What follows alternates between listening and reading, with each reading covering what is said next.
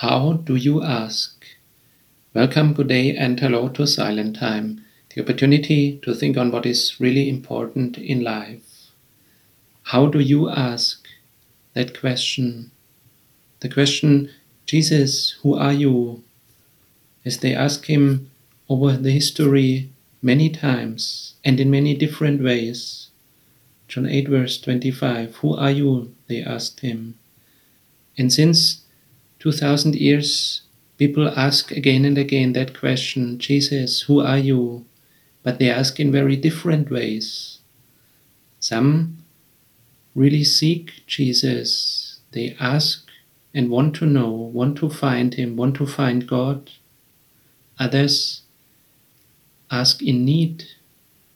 When they have a problem, they come and ask and others make fun and ridicule or even persecute Jesus and his followers.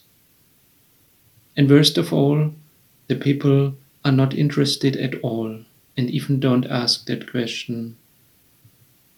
Because it is relevant, because the person who has the Son of God, he also has life who does not know the Son of God does not have life. So our life depends on it, eternal life, and also true life here. So we have to know who is Jesus. Is he really the Son of God? True God?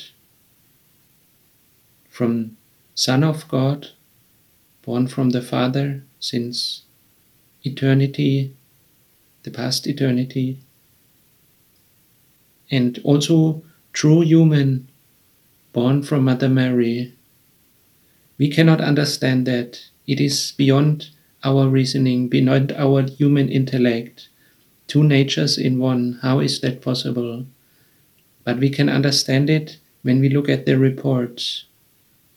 For example, when he was in the boat together with the disciples in the storm, the strong storm, the disciples thought they would fall into the sea or even might lose their life. But Jesus was sleeping as a human person, tired, sleeping in the boat. But shortly after he got up and commanded the weather. Who of us can command the weather in his godly nature? Or later, when he was brought to the cross, a terrible death in pain suffering as a human person. But during dying, he told, It is finished. The victory was done. Our salvation was won. And again, the human body they laid into the grave, into the tomb, but victoriously he arose on the third day. The body was lain there in the human nature, but he arose in godly nature.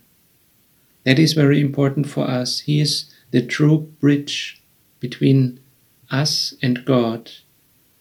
He bridges that big gap that had separated us from the Holy God, us sinful people, and the Holy God.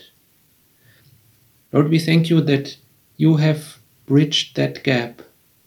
You have risen on the third day you have overcome all death, all sin, all hell, all evil.